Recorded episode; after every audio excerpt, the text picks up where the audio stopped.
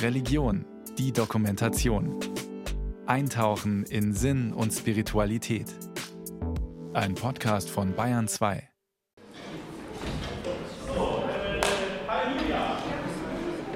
Kurz vor 8 Uhr an einem Freitagabend im Februar.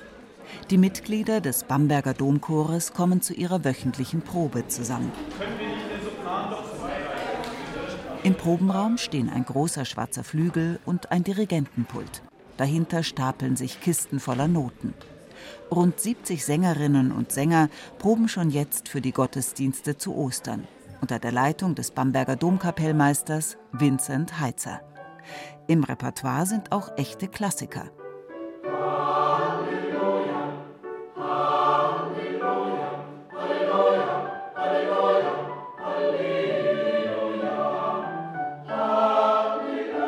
Das Halleluja. Der Gesang, der während der Fastenzeit 40 Tage lang nicht gesungen wird und erst an Ostern wieder erklingt. Und gerade in dieser Variante von Georg Friedrich Händel ist es im Bamberger Dom beliebt. Es gibt natürlich Stücke, von denen eigentlich erwartet wird, dass sie kommen. Ich würde da an Ostern zum Beispiel das Händel-Halleluja aus dem Messias zählen. Grundsätzlich würde ich eigentlich nicht gerne jedes Jahr das Gleiche machen. Also es gibt bestimmt so ein paar Stücke, die man immer wieder mal macht. Aber ich möchte mich da nicht so festlegen, dass man jedes Jahr jetzt das Gleiche singt. Vincent Heitzer ist als Domkapellmeister auch dafür zuständig, die Programme für die verschiedenen Ostergottesdienste zusammenzustellen. Natürlich hat man als Chorleiter natürlich eine gewisse Erfahrung und hat natürlich bestimmte Stücke auch schon mal gemacht. Hinzu kommt, dass hier die Dommusik natürlich ein sehr umfangreiches Notenarchiv hat. Dann forstet man echt durch die Noten durch. Man muss natürlich im Vorhinein die Texte anschauen, also welche Lesungstexte kommen, auch mal mit dem Zelebranten vorher sprechen, was wird so sein Predigtthema sein, worauf konzentriert er sich. Und dann muss man das alles irgendwie zusammenbringen und was aussuchen, von dem man glaubt, dass es gut passt, dass es den Leuten gefällt, dass es die Chöre gerne singen. Im Bamberger Dom geht es an Ostern eher klassisch zu. Aber die Auswahl an kirchlicher Ostermusik ist riesig. Es gibt Jahrhunderte alte Ostergesänge, es gibt moderne geistliche Lieder und alles dazwischen. Und sogar unter den heute noch bekannten und beliebten Ostergesängen finden sich Lieder, die auf uralte Gesänge zurückgehen. Dazu später mehr. Die Ursprünge des Singens über Ostern, die Auferstehung Jesu, die liegen weit in der Vergangenheit. Schon die Urchristen haben noch zu biblischen Zeiten damit begonnen, sagt Professor Christoph Höhnerlage von der Katholischen Hochschule für Kirchenmusik in Regensburg. Da würde ich den Philippa-Hymnus nennen. Christus war Gott gleich, hielt aber nicht daran fest, wie Gott zu sein. Dieser Hymnus, den Paulus wahrscheinlich schon in der frühen Gemeinde vorgefunden hat, hat er dann in seinen Brief übernommen. Das ist ein Zeichen, dass schon in der sehr frühen Kirche die Christen sich ihrer Erlösung bewusst waren.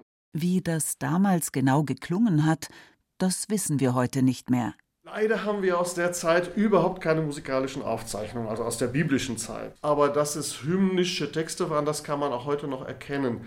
Und von daher kann man davon ausgehen, dass da auch gesungen wurde. Auch darüber, wie genau Ostergesänge und Ostergottesdienste in den nächsten Jahrhunderten ausgesehen und geklungen haben, wissen wir wenig. Es gibt aber einen Gesang mit einem sehr alten Text. Der ist schon um das Jahr 400 entstanden und bis heute fester Bestandteil jeder Osternacht. Exultet,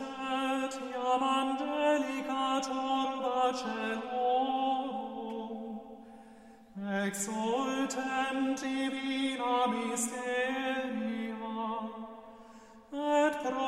pro tanti regis victoria, tuba insonet salutaris. Das Exultet, also das feierliche Osterlob, das in jeder Osternacht vom Diakon vorgetragen wird. Die heutige Melodie ist erst später entstanden. Der Text gehört aber zu den ältesten, die sich bis heute gehalten haben. Frohlocket, ihr Chöre der Engel, frohlocket, ihr himmlischen Scharen, lasset die Posaune erschallen, preiset den Sieger, den erhabenen König. Lob singe, du Erde, überstrahlt vom Glanz aus der Höhe. Licht des großen Königs umleuchtet dich. Alte Melodien von Ostergesängen sind heute ohnehin schwerer zu greifen, weil sie lange nicht aufgeschrieben wurden. Das ändert sich erst mit dem Aufkommen des sogenannten Gregorianischen Chorals. Im späten 9. und frühen 10. Jahrhundert werden Melodien auch schriftlich festgehalten. Im Gregorianischen Choral gibt es für jeden Sonn- und Feiertag im Kirchenjahr festgelegte Gesänge, die das Thema des jeweiligen Festes aufgreifen. So auch am Ostersonntag.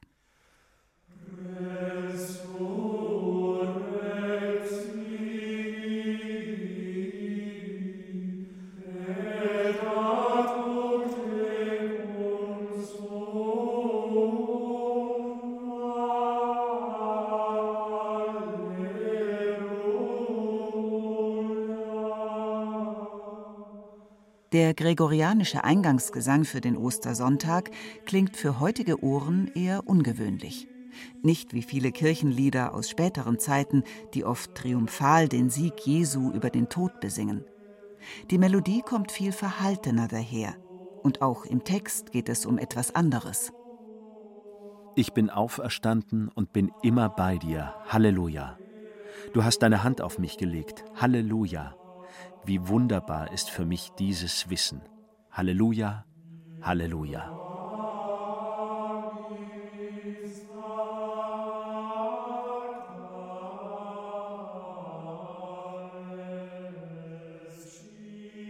Es handelt sich um Psalmverse, die aber Jesus Christus in den Mund gelegt werden. Das ist tatsächlich eigentlich ein sehr intimer Dialog wovon wir Menschen im Grunde nichts wissen können. Aber die Autoren haben diesen Psalmvers in den Mund des Auferstandenen gelegt. Ebenfalls zum gregorianischen Repertoire am Ostersonntag gehört die sogenannte Ostersequenz Victime Pascali Laudes, ein Gesang, der im Ostergottesdienst vor dem Halleluja gesungen wird. Victime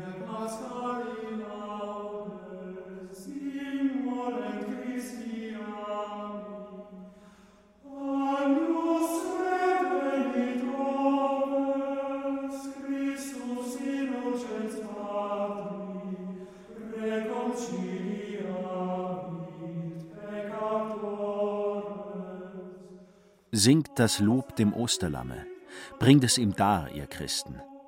Das Lamm erlöst die Schafe. Christus, der ohne Schuld war, versöhnte die Sünde mit dem Vater. Tod und Leben, die kämpften unbegreiflichen Zweikampf. Des Lebens Fürst, der starb, herrscht nun lebend.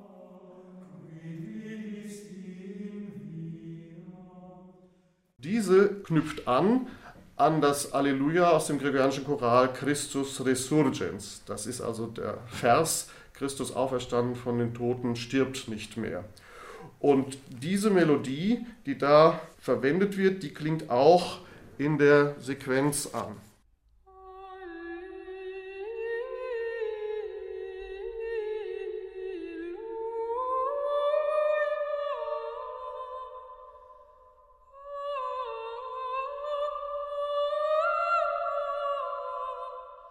Diese uralte Melodie aus der Ostersequenz geht vermutlich zurück bis in die Mitte des 10. Jahrhunderts. Wenn man so will, hat sie eine steile Karriere gemacht. Immer wieder wird sie in den vergangenen Jahrhunderten aufgegriffen und bearbeitet. Und schließlich entwickelt sie sich zu einem Kirchenlied, das wir heute noch kennen und das das älteste Kirchenlied aus dem deutschsprachigen Raum sein dürfte. Christi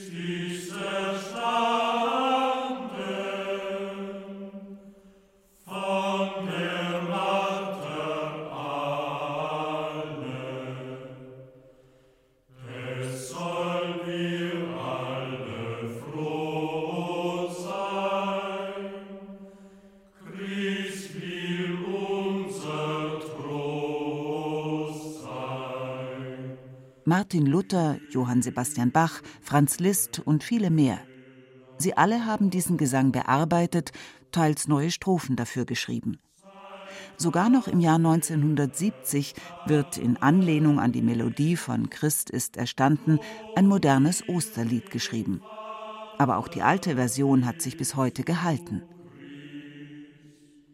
Warum hat sich ausgerechnet dieser Gesang so sehr verbreitet? Christoph Höhnerlage aus Regensburg hat eine Vermutung. Ich glaube, das ist eine ganz starke Melodie. Die können Sie auch unbegleitet in einem großen Kirchenraum singen, äh, allein oder in einer Gruppe, und die trägt und entfaltet eine Kraft.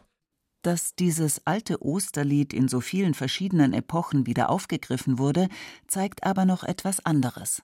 Unbestritten ist, dass jede Zeit ihren Glauben auch in ihrer Sprache und in einer ihr angemessenen musikalischen Form zum Ausdruck bringen darf und kann. Das ist ja nicht nur legitim, sondern das zeigt ja auch, dass der Glaube lebendig ist. Das, was ich glaube, prägt sich auch im Gesang aus. Dafür gibt es im Laufe der Geschichte viele Beispiele. Und auch das Geschehen der jeweiligen Epochen zeigt sich in der Kirchenmusik immer wieder. So setzt etwa der Jesuit und Dichter Friedrich von Spee im 17. Jahrhundert dem Schrecken des Dreißigjährigen Krieges eine österliche Naturidylle entgegen. Der Sonnenschein jetzt kommt herein,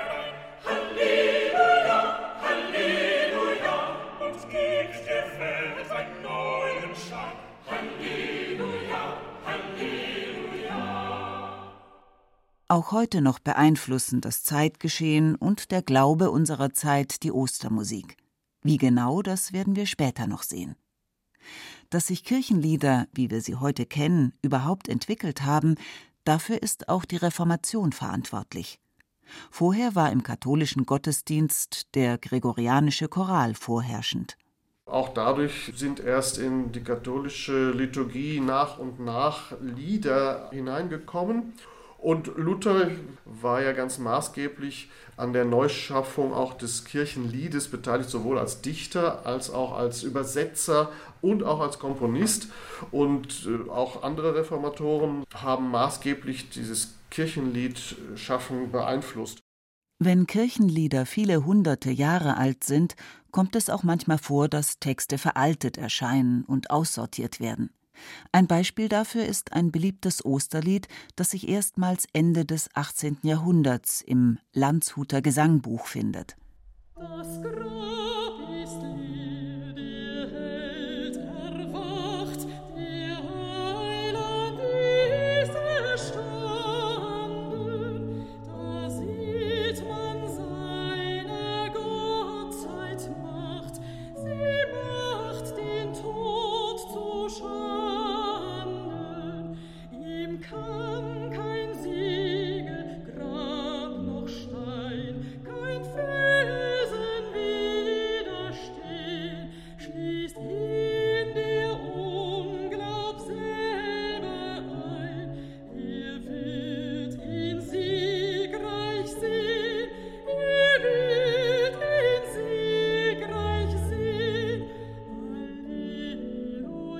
der ursprünglichen Version hatte das Lied fünf Strophen. Die klingen für heutige Ohren teils sehr martialisch. Heut wird der Christenglaub gestützt durch seine Allmachtwerke. Und weil er zu der Rechten sitzt, gibt er den Jüngern Stärke. Der Jünger sieht die Göttlichkeit der Lehre und der Macht und geht mit Unerschrockenheit zum Martertod und lacht. Das wird wahrscheinlich heute niemand mehr singen können und wollen. Ich wüsste auch kein Gesangbuch, das diese Strophe noch enthielte. Da kann man sehen, das erschließt sich uns schwer oder gar nicht. Und da haben wir, wie ich finde, heute drei Strophen, die wir heute auch mit Überzeugung und gerne singen können.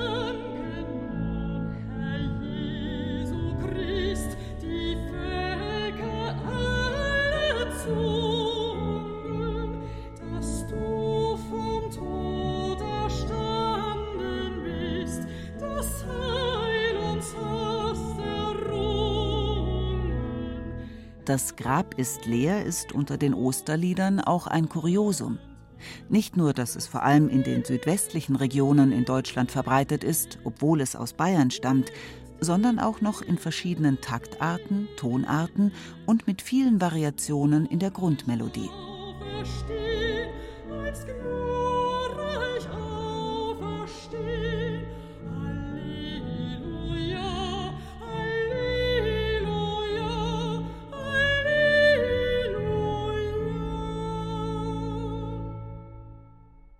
Fest steht, Österliche Kirchenmusik hat sich jahrhundertelang immer wieder gewandelt und auch den Umständen der jeweiligen Epoche angepasst.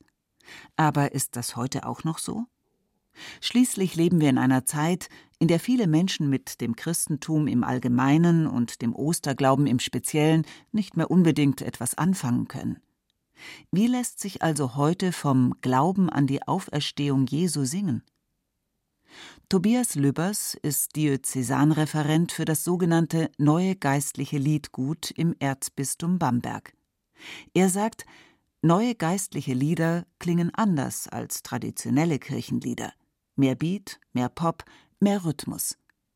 Entstanden sind sie Mitte, Ende des 20. Jahrhunderts auch inspiriert vom Zweiten Vatikanischen Konzil und der damaligen Aufbruchsstimmung in der katholischen Kirche.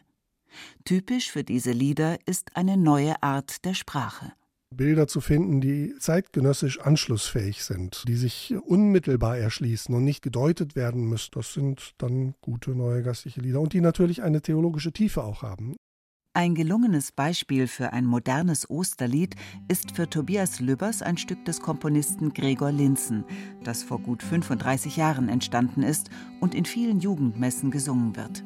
Ein Funke Stein geschlagen, wird Feuer in kalter Nacht. Ein Stern vom Himmel gefallen, zieht Spuren von Gottes Macht.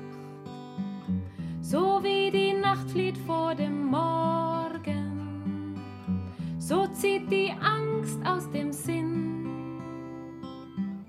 so wächst ein Licht in dir geborgen, die Kraft zum neuen Beginn. Musikalisch trifft das den Nerv der Zeit und ich vermute, dass dieses Lied auch deswegen so populär geworden ist, weil es eben so wenig strenge, enge Metaphorik beinhaltet, sondern die Bilder sind sehr weit. Insofern schafft dieses Lied sehr gut die Brücke zwischen unserem Alltag, unserer Zeit, unserem Leben und der gottesdienstlichen Osterbotschaft keine strenge Metaphorik, sondern weite Bilder, in denen sich die Menschen wiederfinden. Diese Art des Textens findet man auch in vielen anderen modernen Osterliedern.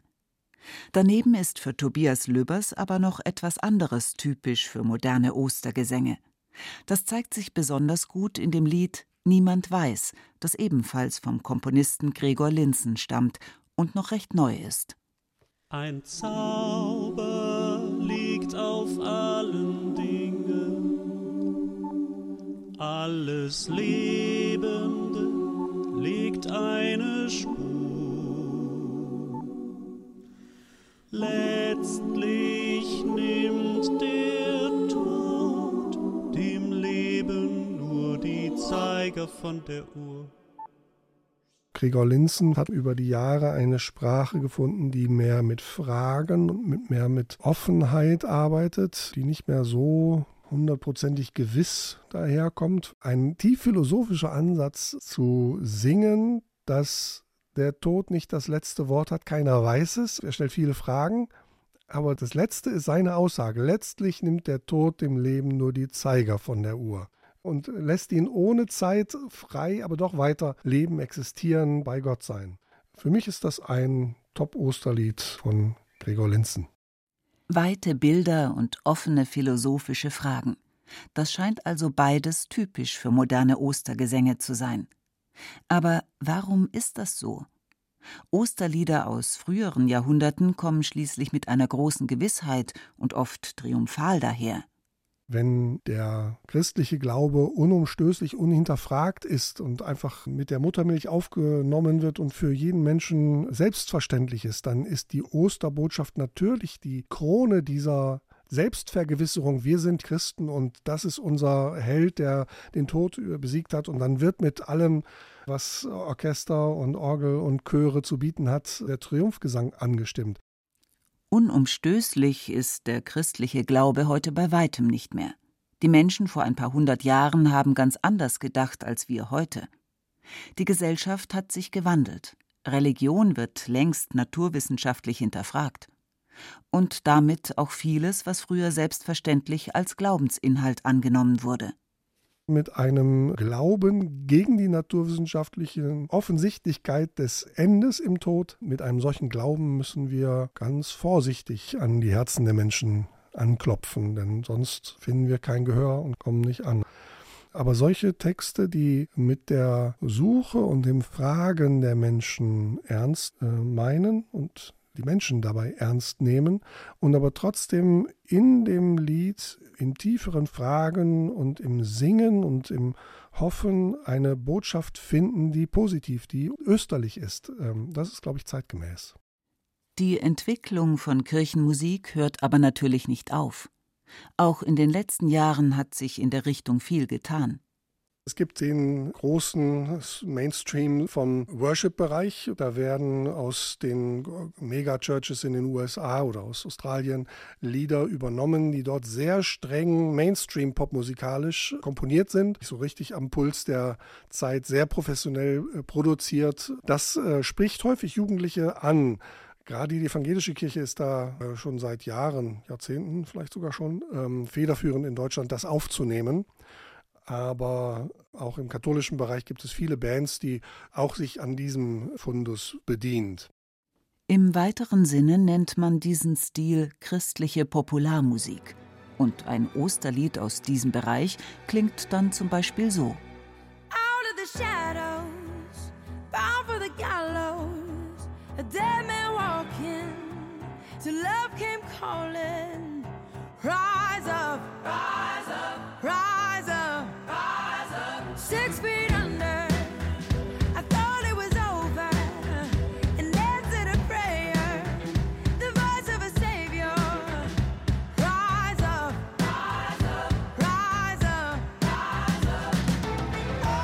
Dieses Lied ist nicht nur explizit quasi vom Text der triumphalistische Osterliteratur, sondern es hat dieses Changierende und dieses Mehrdeutige in den textlichen Bildern. Dann ist es vom Osterbild her zu dem weggerollten Stein. Das ist zwar im äh, Englischen, im Amerikanischen andere Formulierung, aber rollende Steine, das Bild ist trotzdem ähnlich. Also sprich, es geht was in Bewegung, es geht weiter, es öffnet sich. Also diese Osterbotschaft in solch einem Bild, also du Gott, Jesus, hast noch Zukunft, hast noch Offenheit, hast noch Bewegung. Bei dir kommt noch was zum Leben. Von dem, was wir heute kennen und was heute neu entsteht, wird man sicher auch in ein paar Jahrhunderten noch einiges kennen. Was genau, darüber kann man nur spekulieren. Viele Lieder aus früheren Zeiten sind heute jedenfalls immer noch beliebt und werden nach wie vor gerne gesungen.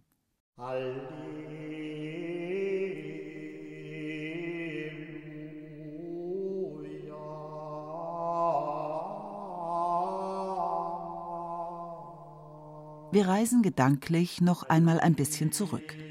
Denn es gibt einen Ostergesang, der sich quer durch alle Jahrhunderte zieht. Vom gregorianischen Choral bis hin zu modernen Ostergesängen. Und das in allen Varianten. Wie nichts anderes ist das Halleluja fest mit dem Osterjubel verbunden.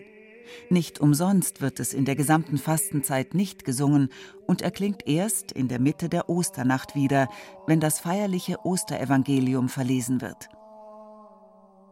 Warum das Halleluja an Ostern so wichtig ist, das weiß man heute nicht mehr so genau.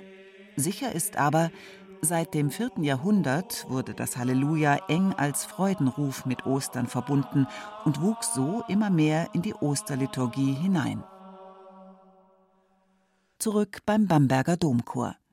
Viele der Sängerinnen und Sänger sind schon seit langem dabei und haben ein ganz persönliches Lieblings-Osterlied gefunden.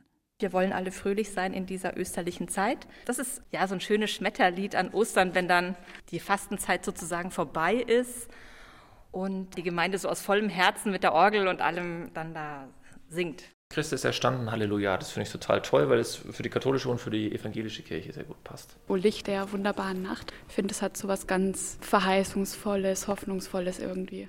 Und wie sieht es bei den Profis aus? Domkapellmeister Vincent Heitzer und seine Assistentin Katharina Aqua beschäftigen sich beruflich den ganzen Tag mit Kirchenmusik. Tatsächlich, das Grab ist leer. Auch wenn das eigentlich eins von den Liedern ist, die textlich auch eher zu den Angestaubten schon zählt, Aber ich würde nicht jedes Wort auf die Goldwaage legen, wenn das Gesamtstück irgendwie stimmt. Also wenn die Grundaussage des Textes stimmt und wenn auch die Akzeptanz des Stückes irgendwie stimmt, dann finde ich schon, dass auch so ein Das Grab ist leer heute einfach noch sehr viel Emotionen ausdrücken kann und sehr, sehr viel Osterfreude vermitteln kann. Ich finde, das kommt gar nicht so sehr auf das Lied an sich an. Und natürlich bin ich sehr geprägt von meiner Heimatgemeinde, wo ich als Kind aufgewachsen bin, wo dann halt bestimmte Lieder auch an Ostern oft gesungen wurden. Aber ich würde nicht sagen, es gibt jetzt das Osterlied.